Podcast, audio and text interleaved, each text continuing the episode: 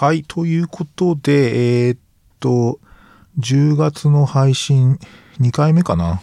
いや、3回目かなちょっと忘れちゃいましたが。えーっと、この間はちょっと、あの、一人語りが続いていたので、久しぶりに、あの、今日は少し雑談をですね、えー、いつも来ていただいている弥生さんに来ていただいております。どうもよろしくお願いします。よろしくお願いします。えーっと、かなり、あれ、久しぶりですよね。そうですね。もう、おそらく、学会の後の収録以来だから、もうな、三、ん ?3 ヶ月ぐらいなのかな？そうなりますか。そうですね。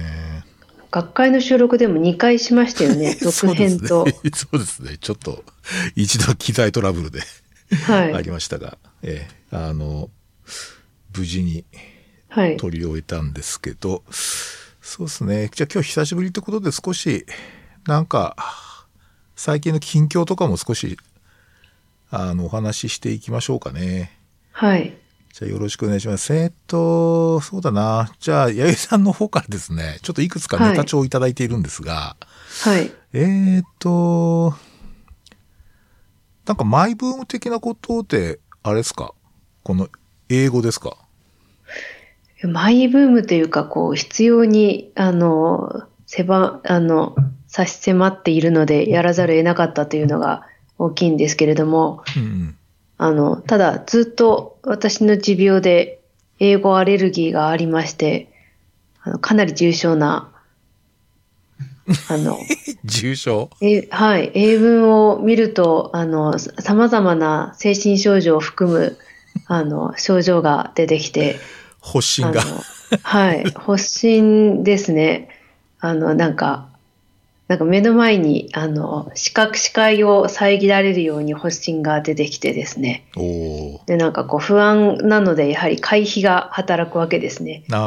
いいろいろ理由をつけて英語は勉強しなくていいっていう風に、なんか翻訳ソフトがあるんだしとか、あるいは私はあの外国の人と話す機会はないんだしとか、こう、回避的な行動につながっていたんですけれども、なんで、あの、なんですけれども、うん。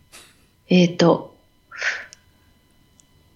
あの、今年の、あの、1月に、な、なん、あの、使ってるのは iPhone なんですけれども、はい。あの iPhone のアプリケーションをインストールするのの仕様が変わったんですよ。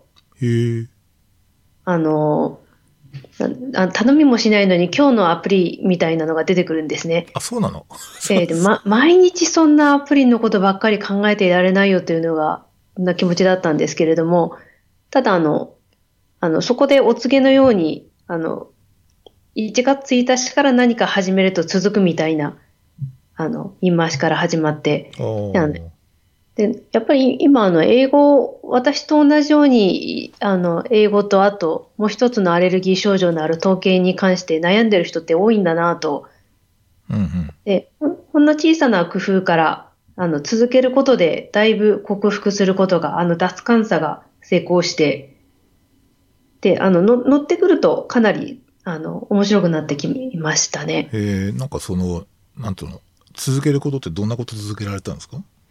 あの、語学のソフトがありまして、あの、何でもいいと思うんですけれども、ただ最近の、あの、語学のアプリっていろんなゲームみたいにできるのがあるんですね。あ、ありますね。ああ、わかるわかる。で、なんかあの、受験のやつはもうちょっとあの、正しい英語を学ばなくちゃいけないので、私みたいな勉強は合わないと思うんですけれども、ですけども、あの、成人になった後は、なんかあの、あの、今、今英語を使っている人の暮らしの中でどんな使われ方をしているのかっていう、こう、生々しい感じの英語を学ぶと、すごく面白かったんですよ。なんかあの、む昔、あの、すごく心惹かれたのが、なんか、あの、アメリカの雑誌の記事とかがそのまま読めて、で、たまに日本語訳があるみたいなアプリなんですね。へえ。で、あの、アメリカのスーパーマーケットランキングみたいな記事が面白かったです。ええ。あの、コストコはあったと思うんですけども、ほとんど知らないんですけれども、なんか、やっぱり向こうの人も駐車場が完備されてるのがいいとか、なんか、これに関する品揃えがあるのがいいとか、へえ。あの、なんか、ちょっと違うなと思いつつも、やっぱりなんか、あの、いいろんな引きこもごも生活の面で考えてるところは似てるなと思ったところもあり、なんかそ、そんな記事がやっぱり面白かったうん。です。え、なんかリーディングなんですか？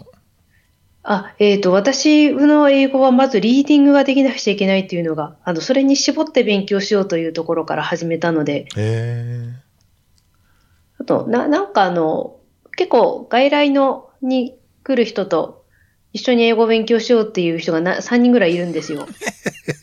で、なんかあの、私自身の仕事から、あの、周りに聞いてみたら、いや、それはやっぱり英語大事だから、あの、英語の、あの、英会話学校に通うって人はいるんですけれども、なんか、それだとちょっとお金もかかるし、ああんまり現実的じゃないなと。へえ、面白いな。お金かけたくないっていうのが自分の中ですごく強くあったんです。え、じゃあ患者さんと勉強してるんですか？なんかどん、進捗状況を確認す確るみた認し合ういな感じというねですね。。あはあ。いいっすね。そうか。あの、割とモチベーションのレベルが、あの、例えば、あの、来月から留学しなくちゃいけないっていう、あの、うん。崇高な人々と私は違うので、もう、な、もうアレルギーがあるけどやらなくちゃいけないという、な、長年の回避をどうやって克服するかというレベルなので、ああ、ま周りの人とは合わないんですよ。なるほど、なるほど。いろんな意味で。うん、うん、うんうん。え、なんか、あれですか、受験英語とかもあんまり好きじゃなかった感じなんですか？受験、高校生までは一番得意な科目でしたあの、大学からですね、あの、なんだろう、あの、転落と言いますか、症状が出始めたのは。でもなんで、なんでまたアレルギーになっちゃったんですかね？なんか原因があったんですかね？いや、あの、やっぱり自分ができないってことを認めたくないと、回避したのが最後、もうそこからしばらく 抜け出せなくなるという、やはり、あの、回避は、あの、悪性化につながるなと思います。あの、否認ですか？いわゆる。否認、そう、否認であり回避。回避依存症の治療と同じですね。そうか。なんか PTSD っぽいっていうか、回避性ホニャララ障害みたいな感じ。いや、なので、ちょ、1ミリずつでも向き合うことで、うん。あの、いいろんな受験の時はすごく楽しかったんですけれども、ただやっぱりあの時も、な英語を使える言語として親しむというよりは、ととにかくそのテストでいい点取らなくちゃいけないというのがあったから、だから、あの、ちょっと、あの、アレルギーになりやすい勉強の仕方だったと思うんですよ。応用力がないのででも、やっぱり、あの、論語にあるように、楽しむことができたら、だいぶ学べるっていうのを学びました。うん。うん。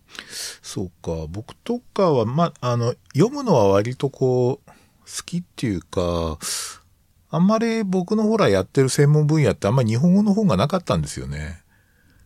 なので、こう、英語にしか頼るものがなくて、なんかこう、とにかく読まないと先へ進めみたいな感じだったんで、ええ、結構リーリーディングとか読むのは割とこう、あの、割と好きでしたね。あの、なんていうかな。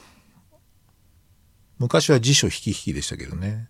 はい。で、うんと、ただま、えーっと、最近 SNS でこう、ちょっと外国の人ともやりとりを時々するんですけど、はい。あの、あれ、すげえハードル高いんですよ。最初。いや、確かに。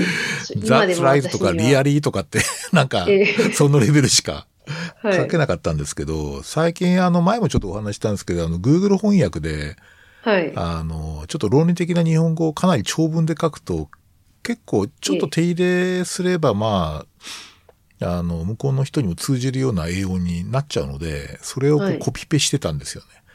ら結構やっぱ議論できるなと思って、あの、結構偉大だなと思いましたね。Google 翻訳。いや、あの、Google 翻訳の偉大さは、あの、他の、あの、AI 医療にちょっと興味のある人から聞いていて、ああ。あれあれ、金をかければ、もう全然、あの、広角機動隊であるぐらいの翻訳は、技術的には可能みたいな、そうですね。あの、そそれは私にとっては、その英語を勉強しなくても良いという回避の理由の一つではあったんですけれども、うんなんかね、それ結構言う人いるね。あの、いや、必ず自動翻訳機が出るから、今はい勉強しなくてもいいんだってやつね。なんかあの、今話しかけたら変えてくれるのみたいなのがあるみたいですね。あ、そうそうそうそう。あの、うん売れてんですよね、あれね、すごい。ええまあそうだろうなと。なんかドラえもんのほんなんとかこんにゃくってなんだっけな。はい。いや、あれはそんな箱買いしたいですね。なるほど。はい。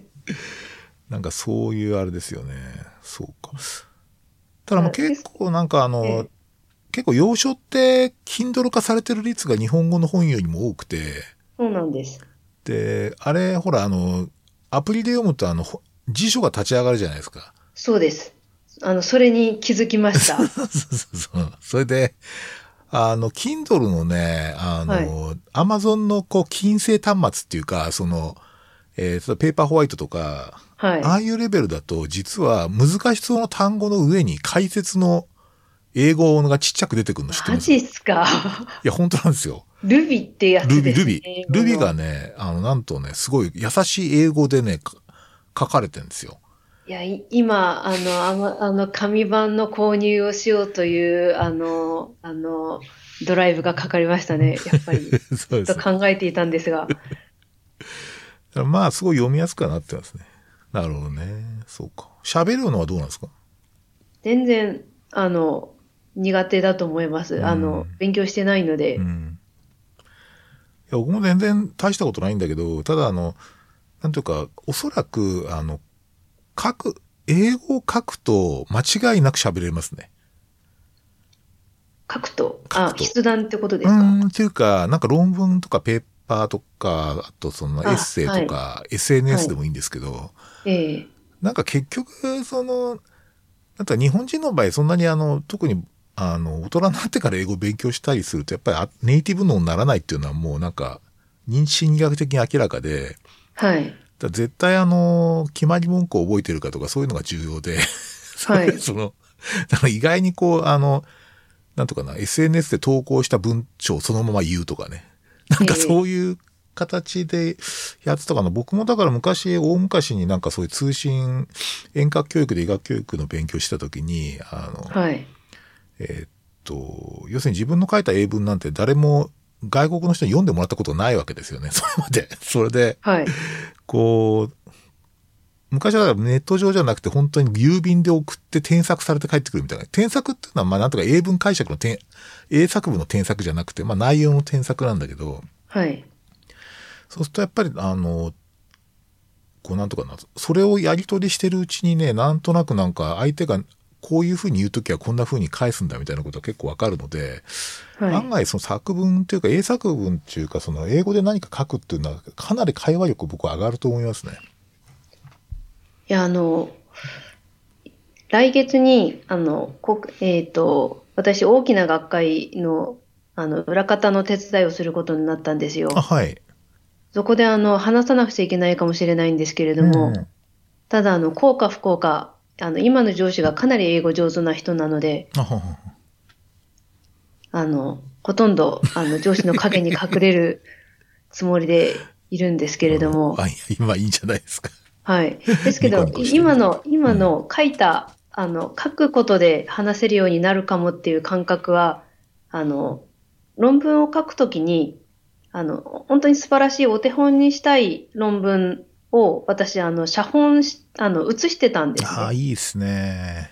あの、日本語でも、あの、文章を上手にするためにはそういうやり方があるという、尊敬する人のこういう文章を書けるようになりたいなって人のあの、悪用する意味じゃなくて自分の練習のために、なんかその人がこう降りてきたような感覚になって打つと、あの、そんな感じの文章になってくるというのをやっていたので、英語でもそれをやってみたら、なんか、あの、かなり入るスピードが、身身について染み込んできてるなっていうのがすごくあるので、うんうん。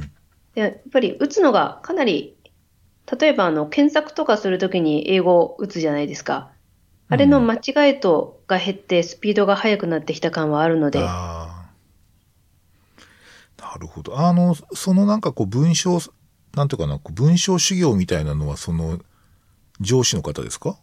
いえ、それはですね、あの、認知行動療法の師匠で、あの、大野豊先生から習いました。あ、そうなんですか。あのうんう、ん。二つすごく自分の人生にとって大事なことを教えていただいたんですよ。うんうん。そのうちの一つが、文章上手になりたくななりたいんだったら、あの、こういう文章を書きたいって人の、まず写してみるといいという。なるほど、なるほど。王道ですね。はい。あの、それを聞いて、な、なんか、あの、電車待ってる時の立ち話みたいな時に聞いたのはよく覚えているんです。ああ、あれね、僕も、まあ僕は、弥生さんよりもかなり年上なので、そのまだこう、ワープロの前の時代を知ってるじゃないですか。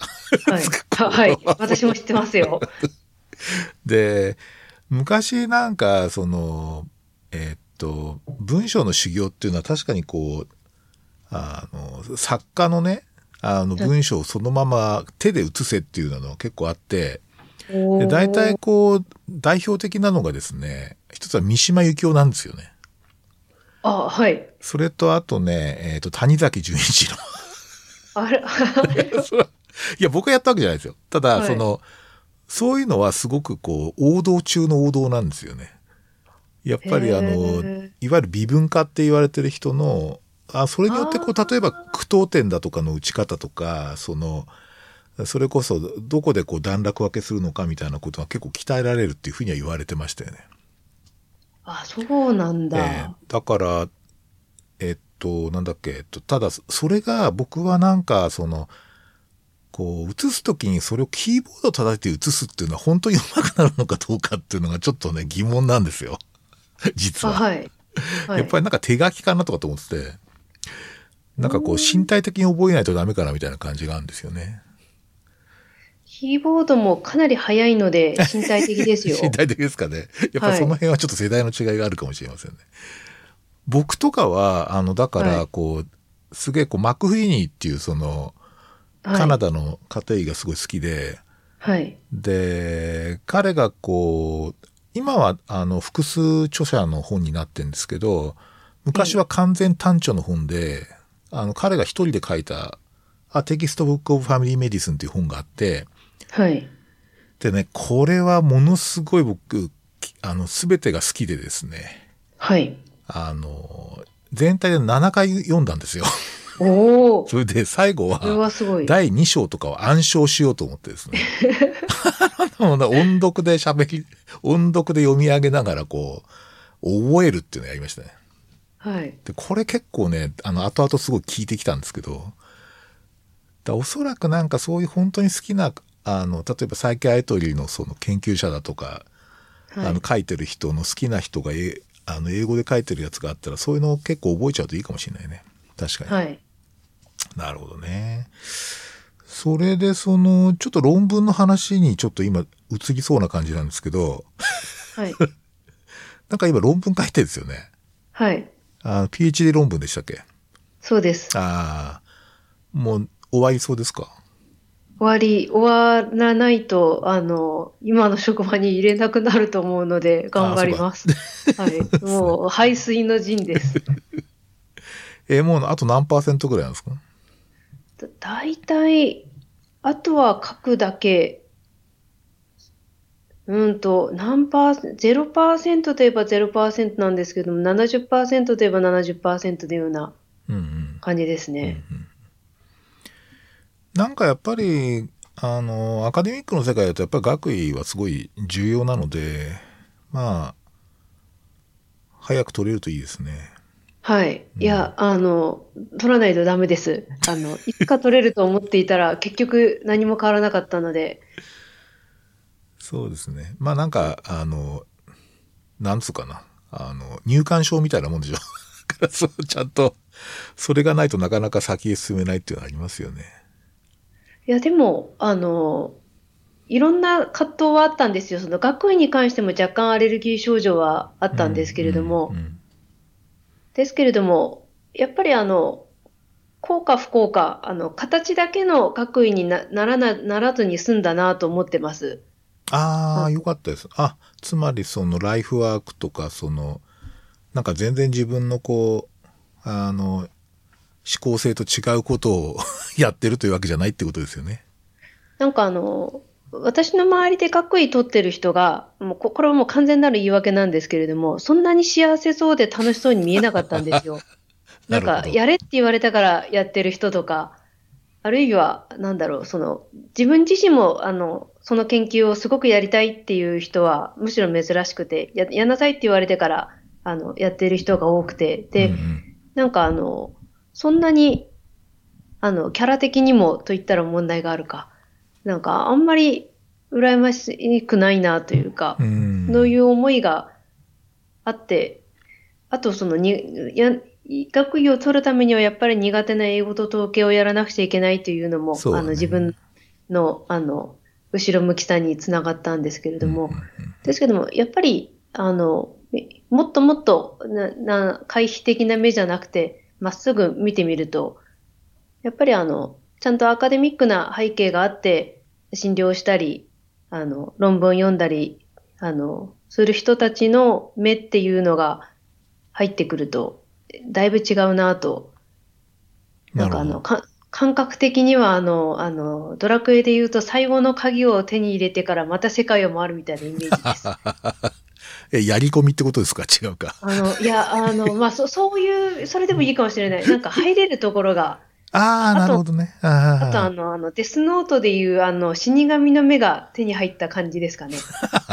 人の、あの、上に数字が見えるみたいな。ああ、自分のライフポイント削ってね。はい。いや、でもそれはちょっと、そ、そんなはずではないとは思ってるんですけれども、うん、なんか、ちょっと世界が違って見えるのが。あ、いいですね。なんかあの、あと思ったより嫌な人にならなかったなと思ってます。はい。なんか、その、あの、エビデンスしか見えなくなってしまうんじゃなくて、やっぱり、なんで、ああの、今いる人の上になんか見えるんですよ。うん。その数字しか見えなくなるのではなく。あ、なるほど。なんか、やだね。でもなんか死神の目でこう、医者の一人一人のこう、インパクトファクターが見えるとかね。いや、いや、そういう、そういう、なんか、あの、インパクトファクターが見えるのではなく、なんか、あの、もうちょっとその広がりがあるような。そうですね。ええ。最初はもう、あの、もうとにかく学位さえ取れたらもうこれで一切研究的なことは終わりっていうふうに思ってたんですよ。ああ。まあ、あの、嫌だったから、この、この流れが。うん、だけど、今はそうじゃなくて、せっかく学んだことをどんどん活かしていきたいっていう気持ちになれたので、あの、いい、あの、時間はかかったし、すごく回り道は多かったんですけれども、ですけれども、なんか、うん、あの、形だけ、学位っていうのがもらえるだけで、最短期間で済むよりは意味のあることだったのかなとは思っています。うんまあ、ですけど、あの、今年取れなかったら多分今の職場に入れなくなるので、本当に完全なる排水の陣ですね。もう、はい。まあ大丈夫じゃないですか。大丈夫だと思っています。ええ、あの、あの、いろいろな面でまずいので。まあそうでしょうね。わ、うん、かりますよ。はい、そうですね。わかりました。えー、っと、そうですね。うん。じゃあ僕の方のネタいくかな。えー、っとですね、僕の方は最初はそうですね、えー、っと、まあ、このね、3ヶ月ぐらいかな、6月、うん、6、7、8、9、10だから、もう4ヶ月以上ですかね、ちょっとまあ健康問題が生じてですね、はい。えー、っと、まあ実はちょっとこう、あの治療してるんですよね。いろんな場所を。はい、それで、はいまあ、結構ね、そのまあその、うんと、健康問題に関してはまあ、えー、っと、そのこと自体についてまあ語るっていうのはなんかそもそもあんまり番組の趣旨に反するので、それは語るわけではないんですけども、はい、結構いろんなこと考えさせられましたね。で、一つはその、まあ、ある種の内科疾患にですね、ちょっと取り組まなきゃいけなくなっちゃって、はい、それで、えー、っと、まあ、実はその、初めてって言っていく、言っていいくらいの、こう、スーパースペシャリストの人にかかったんですよ。ほうほう。もう本当にある特定の問題についてのエキスパートね。はい。で、この方といろいろお話ししててですね、本当にこう、ああ、なるほど、スペシャリストの先生方ってこういうふうに考えるのかとか、こういうふうに説明するのね、みたいなのがすごくこう、興味深かったですね。へえ。で、やっぱりなんか僕らって例えばその、えっと、まあ、この場合確率このくらいですよねとか、例えば考えじゃないですか。例えばそのナンバーに出てトゥートリートとか、その例えばこの、はいえーっと、大体そう絶対で、絶対リスクリダクションに関してはそのこのくらいですねとかさ。はいで、そうするとどうしますかね？みたいなこと考えるんだけど、やっぱりなんかね、あの、万が一って言うんだよね。その万が一のことがあるといけませんから、はい。あの、このお薬を飲まれた方がいいと思いますって言うんですよ。おで、おそらく、その、えすごいこうリスク回避型っていうか、まあ、あの、なんとかな。結構そういうね、こう、えっ、と、説明のされ方をするんですけど、なんかね、妙に納得したんですよね、それね。そらすが。まあ確かにそういう考え方もあるな、みたいな。よかったですそね。れで、その、まあ、それでちょっとこう、まあ、おそらく、暮れぐらいまでちょっと治療継続して、そこでまあ全部一段落する予定なんですけど、はい。あの、まあ、ちょっとお薬を何種類か飲みましょうって話になってですね。はい。で、そうするとね、こう、そういうことをパッと言われると、ええすごいこう、え、嫌だなとかって思うわけですよ。最初。はい。はい。で、嫌だなとか、えーそうだったらちょっとこう、こうし、うーん、そ、それはちょっとそっち行きたくねえな、みたいな感じでパッと考えるんだけど、これってあの、えっ、と、いわゆるシステムワン思考って言ってですね、その、なんつうか、こう、ヒューリスティックにバッとこう考えて判断するっていうパターンなんですね。論理的じゃないんですよ。で、で結構ね、で、それが、その自分の反応が面白くて、で、その後こう論理的に考えるわけで、ああだこうだ、ああだこうだって。そうすると、あと、これシステム2思考って、システム2の思考って言うんですよね。よくあの診断の、最近診断学で言われてんだけど、例えばパッとなんかこう、患者さん入ってきて、ちょちょっとこう話聞いて、あ、それはこれだねっていうふうに、こうヒューリスティックで判断ができる場合あるじゃないですか。あんまりこう、あの、アルゴリズムじゃなくて。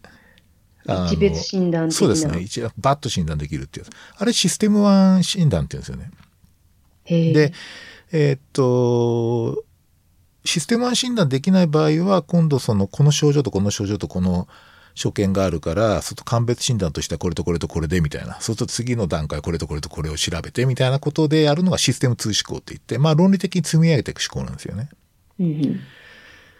で、このシステム思考って結構その、えっ、と、ベネフィットの方を、その、えっ、と、なんとかな、重く考えるか、リスクの方を重く考えるかみたいなのと結構、あの、選択が変わるっていうか、例えば、えっ、とね、うんと、そうだな、えっ、と、そうだな、10%、あ、じゃないな、うん例えば100%の確率で、えーっと、なんつったっけな。ちょっとうまく説明できないんですけど、その、えーっとね、例えば、えーっと、同じような危険度があったとしても、えーっと、はい90%良くなるっていうのと、はい。10%悪くなりますよっていうのをどっちを強調するかによって、ちょっと判断変わってくるわけですよ。同じこと言ってても。まあ確かに。そう。で、それ、おそらくシステムワン思考のところで直感的に感じるところなんだけど、はい。えーっと、こういうの行動経済学っていうらしいんですよね。行行動経済学のこうなんつうか、えー、と理論があってそこからこう、あのいろいろこうなんとかなあの選択をこう人間がどう選択するかみたいなのが実は論理的でないっていう話をしてくるっていう分野なんですよね行動経済学って。で、えっとね、例え要するにね、もともと非合理的な判断をしてるっていうんですよ、人間は。そこは妙に納得されますね。あの、同じことを言ってても、実は、はいあの、強調の仕方とか、ちょっとしたこう、あの、発話側のこう、えっ、と、なんとかな。えっ、と、出しか提示の仕方によって随分変わってくるっていう 話になっていて、そこで、そこでこう経済学考えていこうみたいなやつがあって、これが確か2000何年かのノーベル賞を取ってるみたいですよね。へえ。で、まあちょっと、あんまりこう、まだちょっと勉強途中で詳しくは言えないんですけど、シンプルに言うとなんかそういうこう、あー患者さんってこういうふうに考えるかもしれないなっていうのを自分自身で体験したっていう。ことが、あの、ありましたね。非常に。あとね、単純にね、薬飲むって大変だなと思った。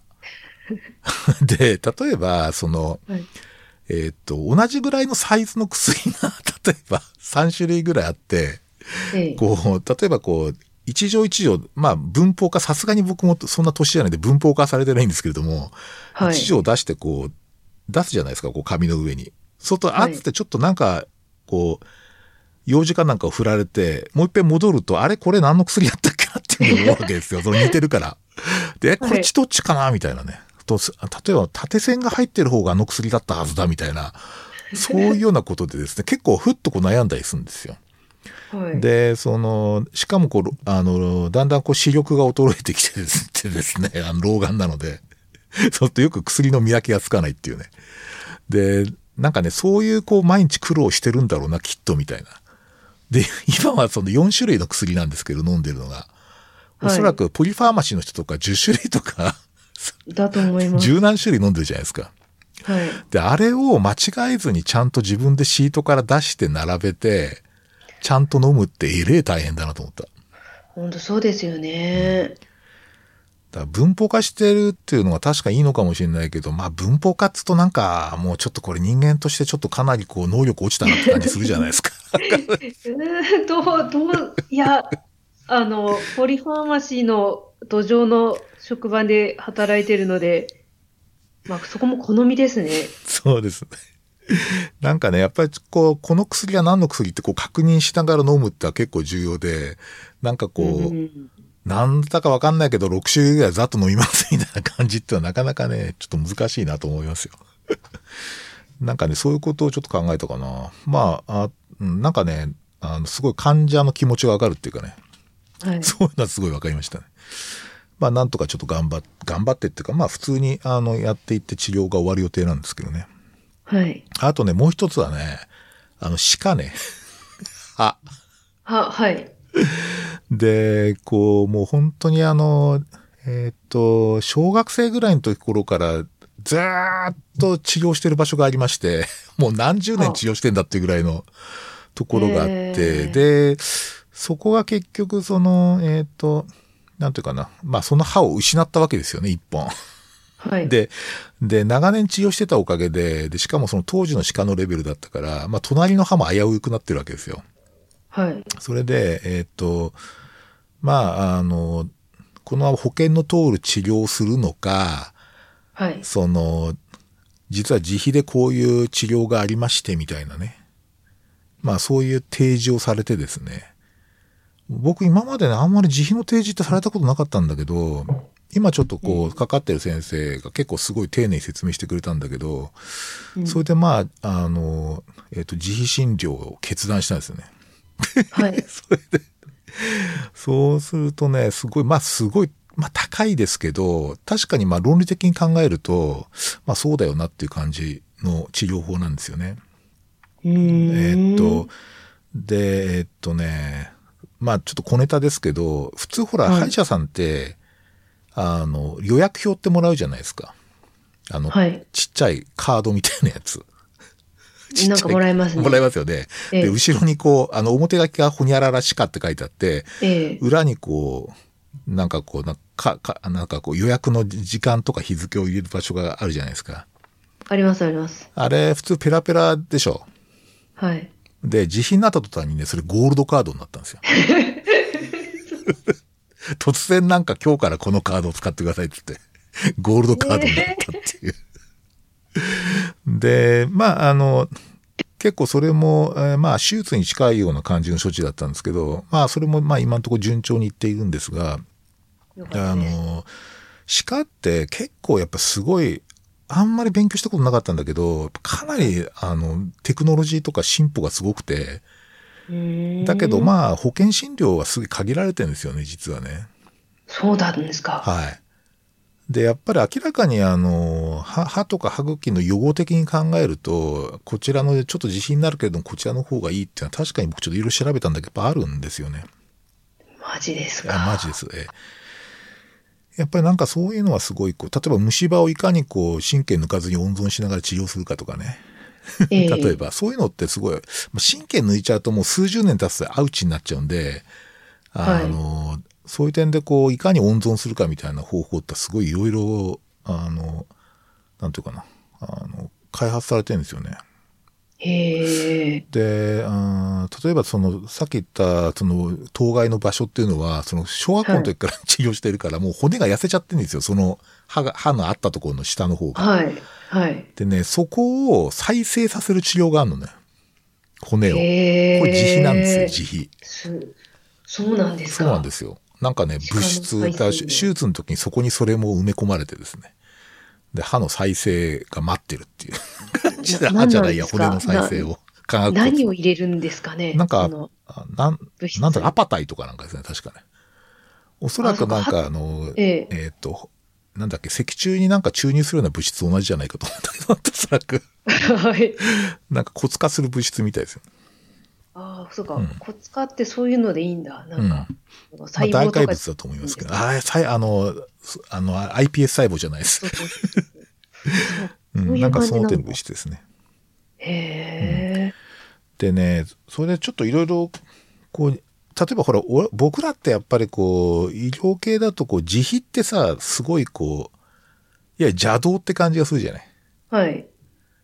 え、自費診療ですか？みたいな 感じになって、邪道っぽいんだけど、実は、あの、自費だから邪道ってわけではないのではないかっていうのはですね、ちょっと最近いろいろ考えていてですね。はい。で、この問題がすごく鋭く出てるのっていうのは実はアメリカで、なんですよね。ほうほで、最近ですね、そのダイレクトプライマリーケアっていうブムーブメントが若い家庭医の中であるってことが知ったんですよ。こそれいろいろう。調べてネタ。帳にあるこれですね。はい。で、これはですね、いわゆるあの従来型のこう、あの保険会社との契約でやる医療では、ええ。やっぱりあのちゃんとしたことができないっていう。ことでこうエビデンスがある治療、エビデンスがちゃんとあって、で、まあある意味で言うと、あの、けんある意味で言うとけ必要な検査とかしない、あ、必要なじゃない、あの、必要でない検査はしないし、うん。あの、意味の少ない処方とかしませんっていう、できるだけ安く済ませますみたいな感じ。の実施診療なんですよ。完全自費。そう。で、えっと、そう。で、もしかしたら保険料より安いって。ああ、そっか、自費、ああ、そうか、アメリカの場合だったらそういうふうになるんですね。それで、えっと、そこがすごい面白いんだけどね、サブスクリプションなんですよ。つまり、はいえっと、はい毎月いくらか定期的にかかろうがかかるまいが払っていくわけ。なんか、あの、 Dropbox とか、そうそうそうそうそう、あの、 Evernote とか、はい、ああいう感じの。ああいう感じですね。オンラインサロンみたいな。なんかそういう感じなんですよ。へえ、ああ、そうか。そう、そういう、こう、それで、だけど、あ24時間365日電話対応しますっていうような。ほうほなんかそういう、こう、あの、なんていうかな、あの、そういう形態の、こう、診療、プライマリケアの診療所を若い家庭が始めてるっていうムーブメントがあるらしいですね。う。これ、今、ホームページちょっと見てるんですけど、月何ドルぐらいなんでしょうね。えーとね、確かね、1万円ぐらいだと思うんですよ。ああ、うんだったら、ええあと、なんか上限があったりするんですかね。これ以上は、あの、かかりませんとか。あ、あのね、おそらく、あの、サブスクリプションなので、その場の支払いはないんだと思います。ああ、要するに、いいあの。そこで全部やっちゃうっていう。だから逆に言うと、なるだけこう、かからなくても済むようにうまくこう、やるってことだと思うんだけど、あの、要するになんつうかな。だから、日本だとこう、出来高だから、はい。いかにたくさん来させて、そうそうそう い。かにたくさんいろんなことやらないとっていう感じなんだけど、そうじゃなくて患者さんが満足する形であんまり来なくても済んで薬も検査も少ないですよみたいなね。なんかそういうようなことかかなと思いますね。なんか反面、あの、一応今年からあの、あの遠隔医療が、インターネット診療が保険診療に入ったものの、あの、全然普及していないというのが、まあそうだろうなと思ったんですけれども、うんうん。ですけども、なんかそ、そんな感じでこう、スローペースで進んでる日本の医療の中に、これが多分、結構なスピードで、ある日ドドッと押し寄せるのかなと思ってうん今伺ってました。うん、遠隔ね。まあ、あの、この若い人たちがやってるのは相当志が高くてですね、なんか、はいあの、採算取れないって言ってるんですよ。この先生。あの、僕が紹介してる。なので、採算取れないからそれでは生活できないって言ってるんですね。で、はい何やってるかっていうと、週末に、ええ。あの、車で8時間ぐらいかかるところの病院で ER やってるんですよ。そうですか。そう。で、なんつうかその、自分の食いぶちを稼ぐために僻地へ行くっていうか、その、田舎行ってるんですね。週末。はい。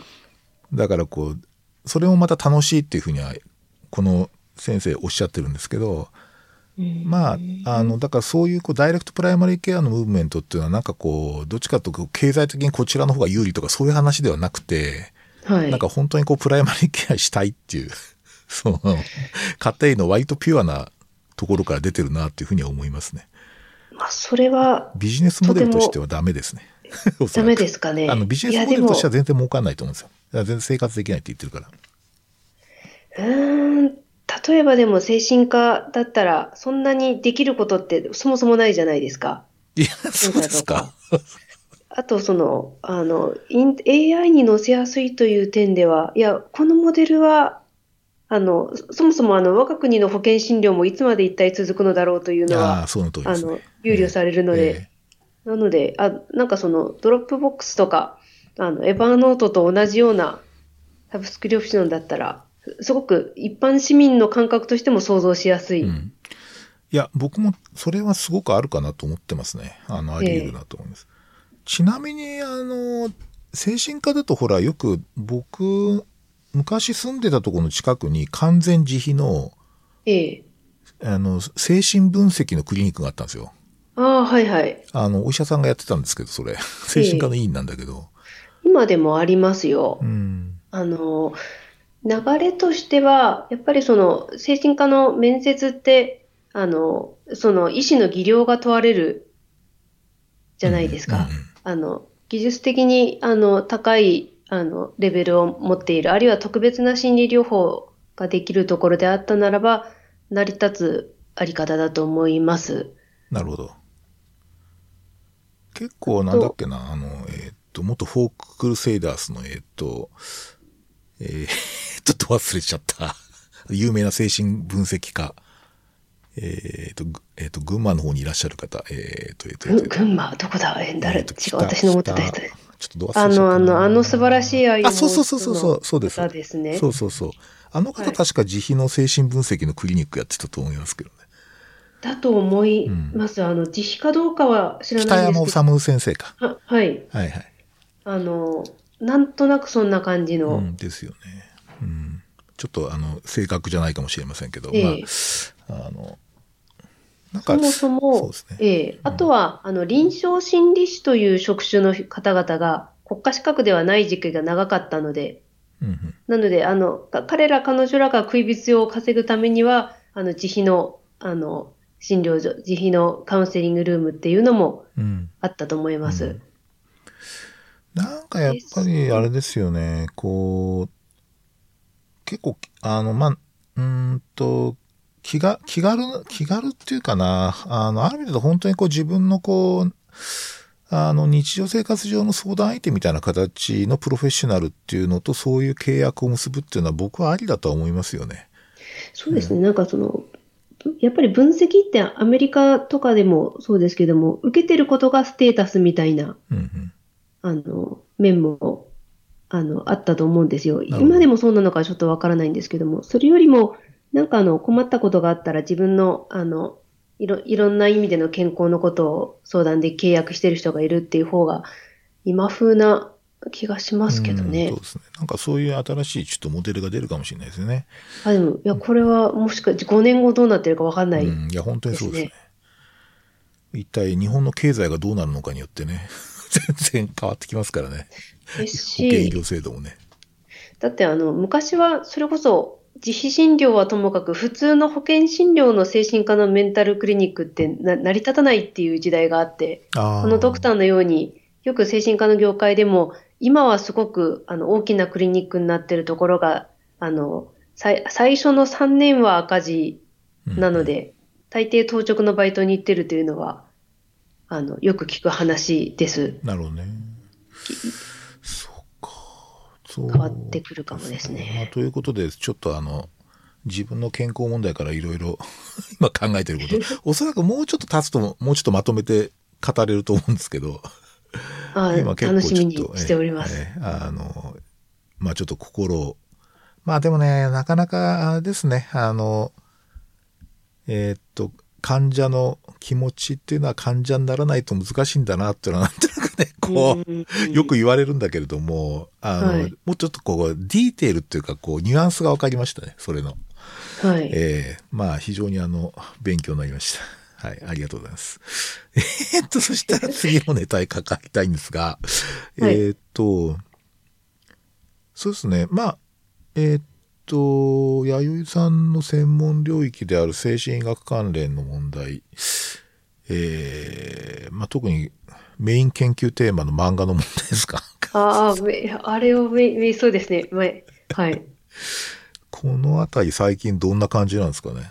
なんか、えっ、まあ、と、うんいろいろあって、あの、来年また、あの、ちゃんとシンポジストで出るかもしれないの、今、あの、えっ、と、申し込み中です。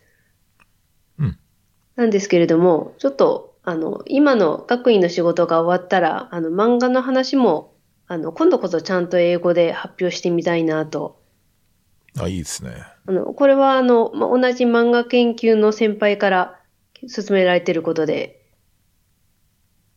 あの、できればそのアメリカじゃなくてヨーロッパの読者の人のがいる方が受けるんじゃないかっていう話で、あうの、それもやろうと思っています。なるほど。ですけど、漫画の話はいくつか、あの、多分ポシャってなければ2月と3月にちょっと人前で話すことは、あの、あるのと、あとはあの、川川崎市の依頼でドラえもんの話をするというのは確実に、なんで3件漫画の話しなくちゃいけないのでうん、うん。あの、あた新しい新ネタを考えています。ああ、いいです。楽しそうですね。えで、まだ理論がちょっと完成してないんですけれども、えっ、と、扱おうと思ってるのは、えっ、と、進撃の巨人と、約束のネバーランドと、うんあと、ゴールデンカムイという、あの、これだけ青年誌なんですけれえども、うん私の専門は少年漫画なんですが、うんあの、どれもあの、食べること、特に、あの、まあ、ほとんど人を食べるというのが テーマの、確かに。はい、話で。いそれで食がテーマっていうね。はい。あの、別の本、別の話で、あの、サピエンス全史って本を今読んでるんあ、ですね。はいはいはい。ちょっと僕読んでないけど、有名ですね。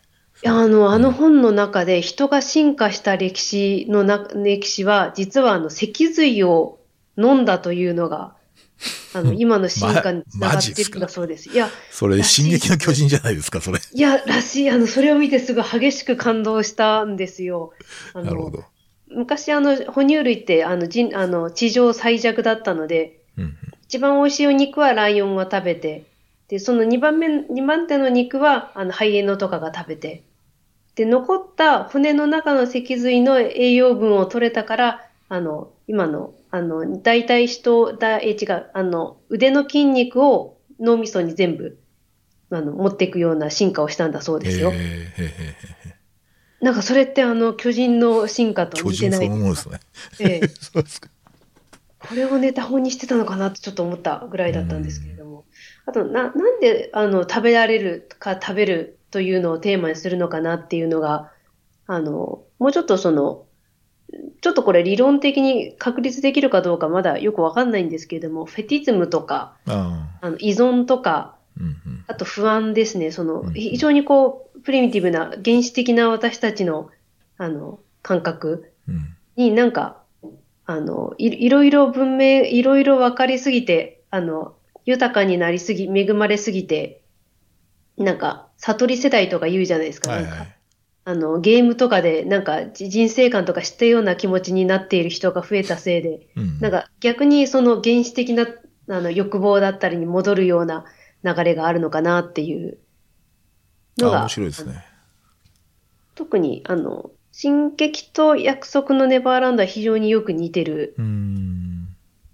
作品で、まあ確かにね、ちょっとこう、あの、シチュエーション違うけど、なんか似たモチーフを感じるとこありますね、確かに。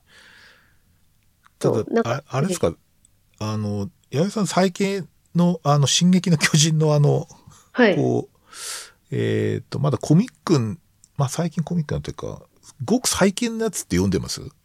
えっ、と、コミック版は出てるだけ全部読みました。ああ、そうですか。はい。あの、結局あの、なんていうか、あの、せ、世界って全然壁の中だけじゃなかったっていうのが、あの海の向こうの向こう側にっていういや、いや、あ、あそこは私素晴らしいと思い、うんそうそうそう。あの、もうもはや政治ドラマになってるんですけど、今や。あの、正直、進撃の巨人の、あの、描かれてるものって、私たちの歴史そのものだと思うんですよ。なるほど。あの、戦争中は、あの、ああやって人の命が蹂躙されたり、うんあるいはその、あの、格差がつけられて、あの、のうのうとしてる人もいれば、あの、命を削るような、あの、形で生きなくちゃいけない人もいたっていう、うんうん。あとその、あの、巨人の正体がだんだん分かってくると、あの、いろんな兵器があったと思うんですけれども、ああの歴史の中で、あの、し非常にこう、あの、ファンタジックなグロテスクな世界じゃなくて、あの、私たちの歴史の中でこういうことはあったなっていう話だと思います。うんうんいや、まあそうですよね。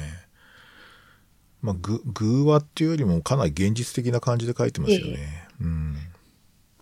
そうそうそう。だから結構、なんていうかな、あの、最初のあの、なんていうか、もうちょっとわけわかんないものっていう感じからだいぶ変わってきてて、相当こう、世界観がね、あの、構築がすごいなっていうか、まあ最初から伊佐山先生、最初から考えてたみたいですね。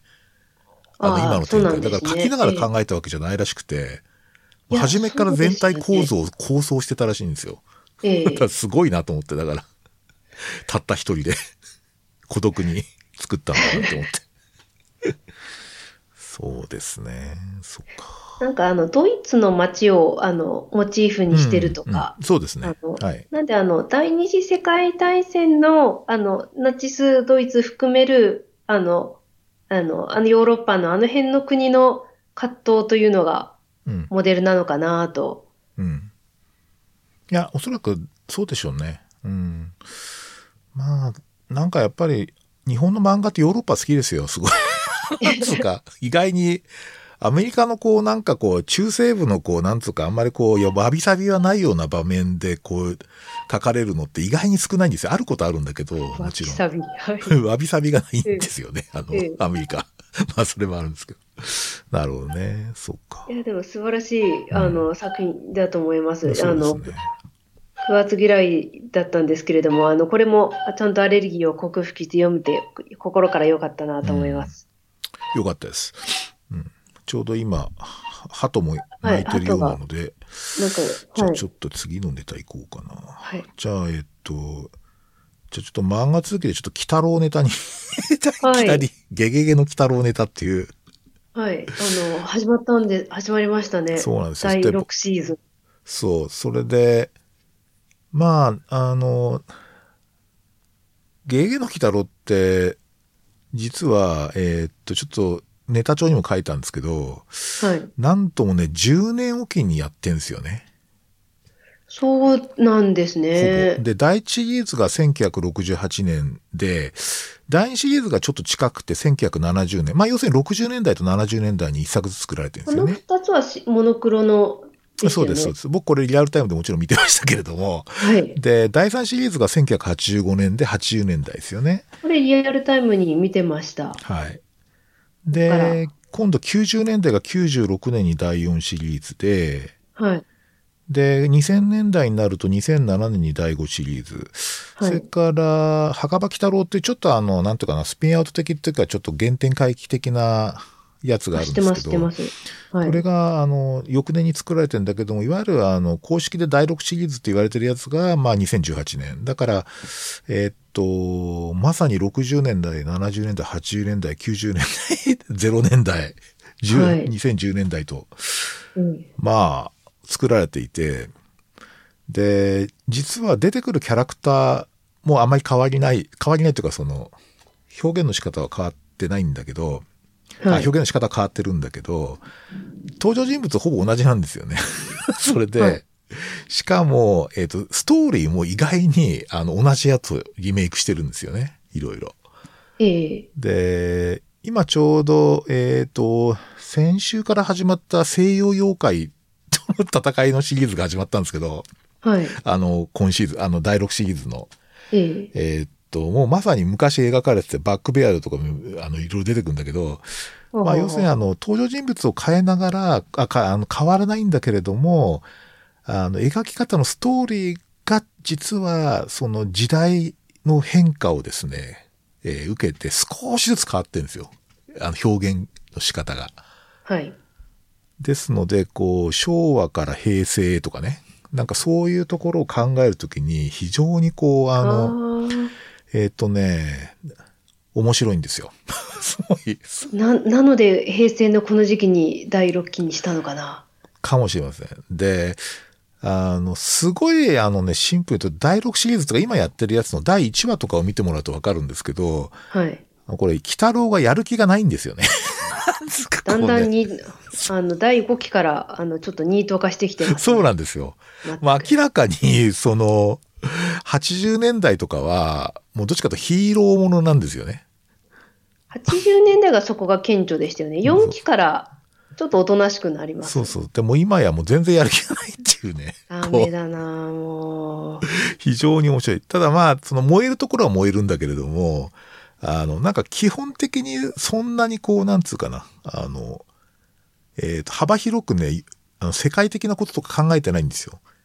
自分の森のことと身の回りの仲のいい妖怪と仲のいい人間のことしか考えてない感じだよね。ああ、現代風ですね。そうそうそう。だそこがすごい面白くて。はい。まあ、で、あとやっぱりこう、明らかにこう、例えば、猫娘とかが今回はすごいスレンダー化しててですね、美少女化してんですよね。そういうだんだん可愛くなってきますよね。そうそうそう。で、これがなかなか、あの、あの、この辺のか、ネズミ男は全然変わんないんですけど、実は。まあ、その辺がね、こう、見ててすごい面白くて、かなり僕傑作だと思います、今シーズン。本当ですか、うん。ぜひちょっと見てほしいんですけど。いや、あの、ぜひ見ます。ええ、今、あの、ネットフリで見て見れますので、あ、はい。はい。ネットフリックスで全話見れますので。あの、多分毎回、鬼太郎でアニメ化されてる、あの、鬼太郎の地獄巡りだったっけな？あの、あはい妖怪なんていないっていう人に対して、あの、あはいちょっと、あの、鬼太郎が、あの、正義の味方じゃなくて、そんそうかなっていう、あの、ダークな感じああになるりますよ、ええ今回。のが毎回好きですね。ああ今回もあるんですよ、それ。あー あそれありま、す。ちょっと見たいですね。うん、すげえ怖いやつありますけどね。そうそうそう。あ、あれが、その鬼太郎し、毎回アニメですごく楽しみですね。えっ、とね、今回とおそらく確かね、第7話だと思います。あ割と早く出ますね。早く出ました。えっ、と、なんか懲らしめちゃうんですけど、そうそうそう。あの、すごい怖かったですけどね。あと、あの、鬼太郎自身が、あの、えっと、地獄絵図を盗んだ、濡れ衣を着せられる話。ああそれはあれ、えっ、とね、今あったっけな。あれもぜひ、あの、私は鬼太郎最強説を支持する人間なので、あの、ちゃんとあの子が活躍できる。ところが。今回あの目玉親父が原型に戻るんですよ。原型っていうかあの、目玉の、目玉の親父さんのあの声の方って亡くなっちゃったじゃないですか。ええ、はい。で、今回あの、えっ、と、悟空役の方がやってるんですよ。あの、ああ、野沢雅子さんがやっていつて、まり最第一期の鬼太郎、あの、鬼太郎役の方ですね。実はね、そうそうそう。だそれもまたすごいんですけど、あの、一回こう、鬼太郎を救うべくですね、あの、はい目玉の親父さんが人間化するんですよ。え、そ、それ一期でありましたっけ？いや、ないです。だこれ初めてなんですよ。それがね、めちゃイケメンなんですよ。そうなんかすそうなんだす。ごいイケメンで。これをさ、今回初めて出したと思うんですけど、太郎のお父さん幽霊族なんですよね。そうですね。もともとは、あの、怪しげな人ですから、そう言ったんですか。あの、なんかね、その、あなんとかな。今回、その、なんというか、父、父と子供の関係っていうのがすごいね、ちょそういう、あの、親父さんがこう実体化したことでですね、はい。人間化した像を見せたことで随分ちょっとイメージが変わったっていうのもありますね。まあそういう点でもちょっとそこをどういうふうに世相的に分析するかっていうのはあるんですけど、まあいずれにしても非常に作画もいいしですね、あの、ちょっと裏話をあのアニメ雑誌で読んでみると、本当にあのはい脚本書いてる人たちが本気らしくて、今回。おお、それはいい。はい。だから、こう2020年代に作られるかどうか勝負してるっていうふうに言ってるみたいですね。そのくらいこう、なんとか、あの、気合入ってるみたいですよ。まあ、ぜひちょっと見ていただいて。そうですね。はいいや、あの、鬼太郎は私も自分の研究でやってみたいなと思って、あの、水水木しげるのあの戦争に関するあのコメントというのが私はかかなり評価しているえーし、あの、ま漫画家としてもあの本当に素晴らしい方だと、うん。あと絵がむちゃくちゃうまいうんうん。のと、やっぱり表現力があの単に追従を許さない点はある。けれども、鬼太郎って割となんか未完成なうんうん。あの、少年漫画で結構やっつけ仕事で書いてたところ、人気がかなり出てしまったので、ああの、そうそうそうそう。あの、ね結構、水木しげるってかなりいい加減な人らしいですよね。なんか、ええ、あの、結構パクリも多いって話もあるんだけど、いろいろ。だけど、まあ、あの、なんとか、ああいうちょっとこう、えーっと、こう、合法来楽的な感じの人らしいので、もう、だからお金のために漫画描くみたいな感じだったみたいですけどね。なんか、特に後半のかなり最晩年の絵は当人が描いてるのだろうかという疑問は誰しも持ってたんですけ みんな言ってますね、それ。ええ そうそうそうそう。だってあの、か片手ですしね。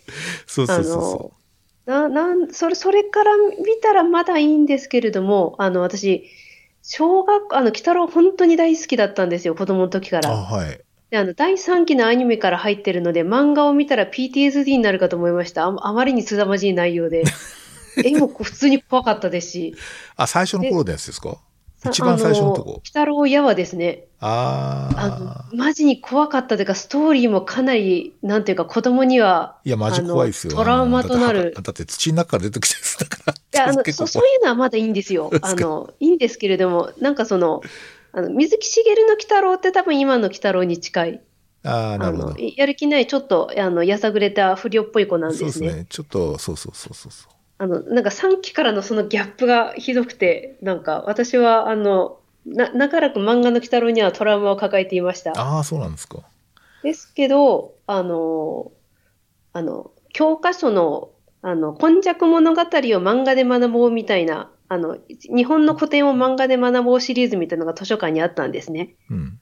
であの受験勉強のためにその漫画を読んだときに、確か今昔物語の担当が水木しげる先生だったんですよ。えー、古事記が石ノ森章太郎でした。はいはいはい。で、あの、あの、かなり他に追従を許さないぐらい、すごく、す、す、そこの感だけすごかったんですよ。え他は、なんか教科書の、まだその教科書漫画のジャンルが黎明期だったので、まああんなもんかなとー、いう、うん。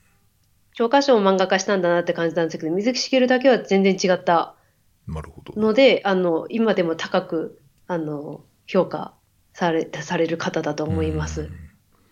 僕は、あの、えっ、とね、ゲゲゲの鬼太郎って実は、あの、名前は、もともとね、墓場の鬼太郎っつったんですよ。知ってます。あの、墓場鬼太郎じゃなくて、墓場の鬼太郎って言うんですけど、で、ゲゲゲではなく、ないんですよ。で、これ俺、リアルタイムで少年マガジンで読んでますからね、小学校の時。そう、だから、あの、もうよく覚えてますけどね。なんでゲゲゲになったのかなみたいな感じってすごい、まあ、あの、確かね。子供向けにしたんじゃないそう、ですか。子供向けにしたんですよね。うんええで、僕やっぱ水木しげるだと、あと、あ結構ね、えっ、と、僕は小学校の時に結構実写連続トラ、トラ、テレビドラマ化してるやつが結構あって、まあ、一つはあの、はい悪魔くんってなんですけど、あれ実写だったんですね。ちょっとそうなんですよ気になりますね。で、あとね、あの、カッパの三平ってあったんですよ。で、これがものすごいもに、はい。めっちゃ好きで、鬼太郎よりもずっと好きだったんですけど、あの、川原三平っていう、なんかこう主人公がカッパええと、まあ、友達になって能力をもらうっていう話なんですけど、すごい面白かったですけどね。だからなんかやっぱりちょっと小学生時代のこうイメージがすごいあって、あの、まあ、すごい好きでしたね。よくあの、似顔絵描いてましたよ、塗り壁とか。その、試験の答案用紙の裏に、塗り壁の、なんか立ってる姿を描いたりしてましたけどね。多分作品的には、あの、カッパの三平の方が、あの、完成度は高いと思うんですけれども、はいな、なんで鬼太郎なのかなっていうのは、ねえ。あの、特にあの、第5期までのアニメは、アニメもいろいろ突っ込みどころ満載だったうんうんうんので、まあでも1期と2期はすごく良かったかな、うん今でも。ですが、まあ、あのとにかくあれですよ、サボることをこう、なんていうの、その、なんかだらしなく生きようみたいな感じの主題歌じゃないですか。なんかこう、水木しげる作詞、あれすごいですよね。うんそうそう、あれがあの、なんか、現代版になってか、必ずあの、なんか、ロックバージョンみたいになってるのが結構好きですね。あれだけはありがとうございます。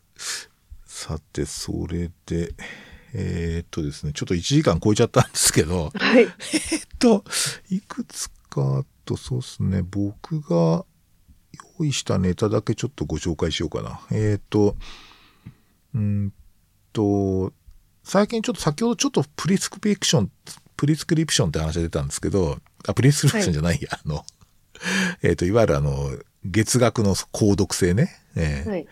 サブスク。サブスクリプションだ。プリスクリプションは処方でしたね。そうですね。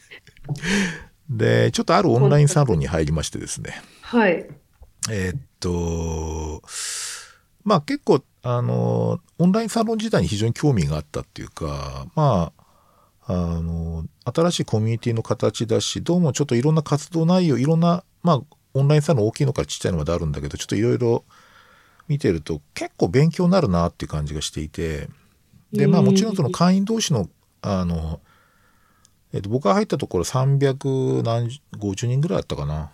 なんですけど、まあ、あの、毎月こう、脱会者がいるので、その分、追加募集されて十何人か。で、ついこの間、それでちょっと入りましてですね。で、月額が、えっと、だいたい5000円ぐらいかな。そんなに安くないですよ。ですね。はい。で、えっと、サロンに入ると、えっと、クローズドの Facebook ページがあるのと、あとは、えっと、定例会っていうのがあってですね、えー僕はちょっとまだそれには出たことないんですけど、はい。あとはその限定配信のえー動画とかですね、そういうのがあるんですけど、えー、あの、さすがにね、あの、限定の Facebook ページに入ってみると、はい。友達は一人もいませんでした。つまりその、Facebook の友達って一切、あの、か、なんとか、えっと、被ってないっていう。これ、それがすげえな。なと思ったんですよね。僕結構はい Facebook のフレンドでおそらく2500人ぐらいいるので、もっといるかな。はい。それと全く被ってないってことですから、おそらく自分の生活圏とは全然違う人がいるんですよね。なるほど。でそれが結構すごい興味が、興味っていうかいいなと思ったのと、うんただ。ね、あの、こ若い人が多いんですよ。基本的に。やっぱり20代の人も圧倒的に多いので、はい。ちょっとなかなか、あの、おそらく僕最年長じゃないかと思うんですよね。あの、会員で。はい。はい。ただ、あの、そのサロンやってる評論家の人はすごい、あの、なんていうかな、発信してる方向性としては僕とほぼガチか、こう被るので、はい。あの、めちゃくちゃ勉強になりますね。で、個人的にも、あの、やりとりできるようになったし、はい。あの、かえーなんとかな、変な大学院入るより全然勉強になる。マジですか？はい。大学院入るよりも全然勉強になるなっていう。だから結構、なんか新しいこう、学びの場だなっていうふうに思います。あの、それ学校じゃないんだけど、ええ学費払ってるみたいな感じですね。どっちかというと。学費って考えたら安いですね。安いと思います、僕。ええええで、結構、あの、議論も活発だし、あの、はいなかなか、あなんとかな。で、あと、こう、若い人がどういうふうに発信するのかとか、あるいはこう、ある、こう、なんていうかな、あの、コンテンツをどうやったら、こう、多くの人に届けられるのかとか、はい。そういうことってあんま知らないじゃないですか、僕ら。ええ あの、アウトプットね。はい。で、それに関してはすごい、あの、勉強になりますね。ぱデザイナーの人、うん働いてる人も結構多くて、だから、だからデザイナーの人もいるし、それこそなんだろう、あの、なんか音楽作ってる人とかも入いるんで、はい。そういう人たちの発信がすごい面白いなと思っていて、あの、結構満足感は高いですね。そうですか。こえ、Facebook からとか、あの、入っていけるコミュニティなんですか？ではないんですよ。あの、えーっと、オンラインサロンそのもののなんかこう、マネジメントしてる会社もあるし、僕が、えーっと、入ったクラブは、あの、キャンプファイヤーっていうですね、えーっと、はクラウドファンディングで有名な会社なんですけど、そこがマネジメントしてるので、そこのホームページから入って申し込むんですよね。なるほどう。ん。いろんなのあると思うんですね。だ逆に言うと、その、あ、こういう仕組みって、まあ、新しい障害教育とかね、そのはい学びの場で、しかもその越境的な学びの場って考えたときに、確かに、あの、こうお金払う満足感があるなと思ったのね。要するに何か代わりに物を買うわけじゃないじゃないですか。なんか送ってくるとかじゃないんだけど、はい。そもそもそういう会にお金を出して所属したってこと自自体がなんかこう寄付っぽいっていうか、その、なんつうかな、あの、うんお推しの人に、その、なんつうか、はい投げ銭をするみたいな感覚に近いんですよ。それこそクラウドファンディングに近い。そうそうそうそうそう。で、それ、あ、こういうのってやっぱお金の使い方としてすげえやっぱりこう満足感高いなと思ったのね。なんか物買うんじゃなくて、うんあ、なるほど、そういう使い、だからみんなあんなにアイドルにこう投資すんのかみたいな感じが、はなんか実感として分かったんですけど、すすごいなんか、ちょっとやっぱお金に対する考え方とかがやっぱりこう、な、対価は何かとかってすぐ考えたりするじゃない。そのお金を払った時に、そのに見合った何かがあんのかみたいな。そこで測ろうとするんだけど、実は見合ったものっていうのは物とかじゃなくても、例えば承認だとか、ええあるいはそそのひ、そのグループの成長が自分のことのように喜べるとかさ。そういうことっていうのはすごいこう、あるなっていうのは実感として分かりましたね。よく最近そういうことは言われてるんだけど、ええなんか SNS を超え、一歩超えた社会みたいな。そうですね。あの、価値観がおそらく一定程度共かなり共有できてるような、そういうコミュニティだと思いますけど、ええまあ、目的がいろいろ、あの、なんていうかな、完全にだからこう、そういうオンラインサロン作ってる人がもう全てルールしてるっては、ところもあるらしいです、他には。逆にもうほとんどこう、あの、メンバーで勝手にグループ作ってなんかプロジェクトやったりだとかってしてるところもあるらしくて、まあかなりいろんな性質のものがあるらしいですけどね。まだ始まったばっかりのムーブメントなので、えーはいそんなにこう確立した形ではないみたいだけども、なかなかこのオンラインサロンっていうのは、あの、今後いろんなことやっていく上で一つ、けあの、なんていうかな、活動の形態としてすごい参考になるなというふうに思いますね。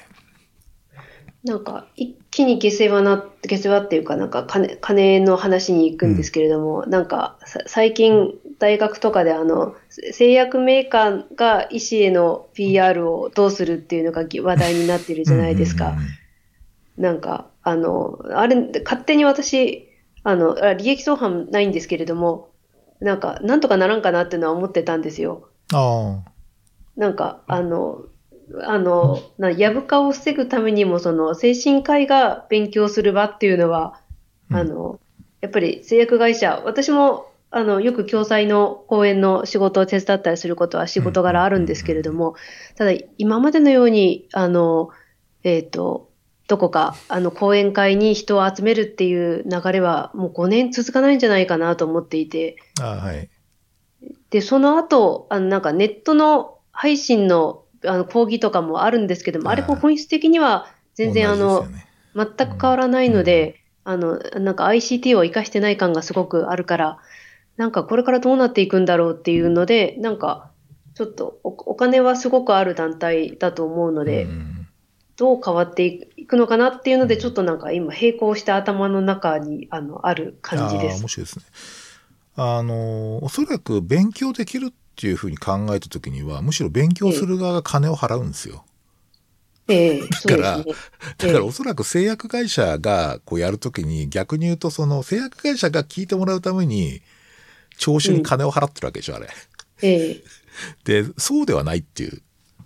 ちょっとそこを逆転させた方がいいと思ってて。ええだからむしろ、そうですあの、結構そういう本当にこうなんとか自分の満足感の高いお金の出し方ってあるので、ええなんかね、それはね、ポあの、かなりキーワードはやっぱコミュニティだと思うんですよね。コミュニティ。なんか、あと、ななんだろう、根本的に、やっぱり今、なんか、じ実際私の周りではその弁当はどうなるという議論が一番、お 一番大問題ではあるんですけれども、だけれども、あの、そそうしていると、なんか、やはり、やはり、なんか、議論をもうちょっと、あの、次元を上げないとダメだなっていうのが そうですねなんかこ、この方々の、あの、活動を見ていてちょっと思いました。そうなんですよ。なんかやっぱりこう、こう、向こう側になんかサービスするからおか、あの、代わりに使ってねみたいな、そういう話ではどうもなくて、そういうレベルじゃない、ちょっとマネーリテラシーが必要だなっていうふうに最近思いますね。いや、あの、我々の利益相反、その、はいあの、えっ、と、ファーマと我々サイキアトリストの、あの、関係というのが、これを機に変わればと思いつつ、でも私が今研究しているのは、あの、その、げ人の中のその原始的な本能みたいな、食とかっていうのも、け結局そこに戻るという、もうんあの、そう、弁当に。はい。あの、洗練されたインターネット上のこう、非常にこう、あの、フィロソフィーな世界と対局をなす。でもなんあ、あ、うん、でもなんか承認欲求じゃないかと思うんだよね。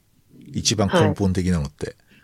でもそあのの、承認欲求であの、あの、マズローの三角のあ中では結構上、結構上の方じゃないですか。上ですね。だけど私はその下のところが、あんまり上を見すぎると、その下のドロドロした欲望が変な形で出てくるみたいなのが、なんか、あの、最近の現現代のその、なんて、例えばセクハラとかパワハラとかもそういうふうに説明できないかなと。ええうん。まあ、あまりにこう、上位、上位の方のマズローの上の方の段階が強調され続け、普段はそそんなことばっかり話してると、うんへ変な自分欲が、なんか誰かもこれ言ってたと思うんですよ。忘れちゃったんですけれども。あとなんか最近のあの、児童の犯罪ですね。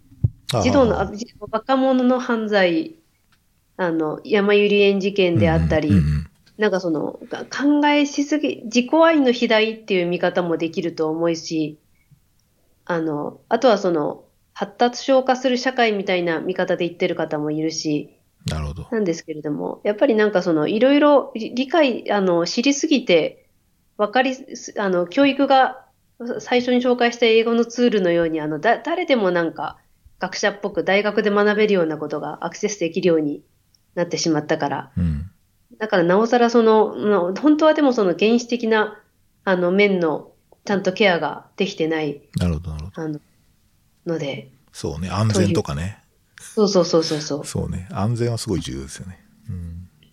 でも、でも、あ、興味あります。ちょっとあの、ちょっとキャンプファイヤー。あ、キャンプファイヤーってあ、意味、ややっとなんでキャンプファイヤーなのかわかりました。えああの、あの感じですね。あの、キャンプファイヤー。えあ、カンファイアっぽいよね。うん確かに。見ず知らずの人々が。今一番やっぱりなんか、あの、ちょっとホットなトピックだなと思いますね。社会的にはね。はいあありがとうございます。先生。もう、あーちょうど、いい時間ですね。はい。はい。ちょっといくつか積み残しもありますが、またそれは次はい、回に。次回ということで。はい。はい。はい。はい、じゃあ、そんなとこですね。はい。じゃあどうもありがとうございました。ありがとうございました。はい。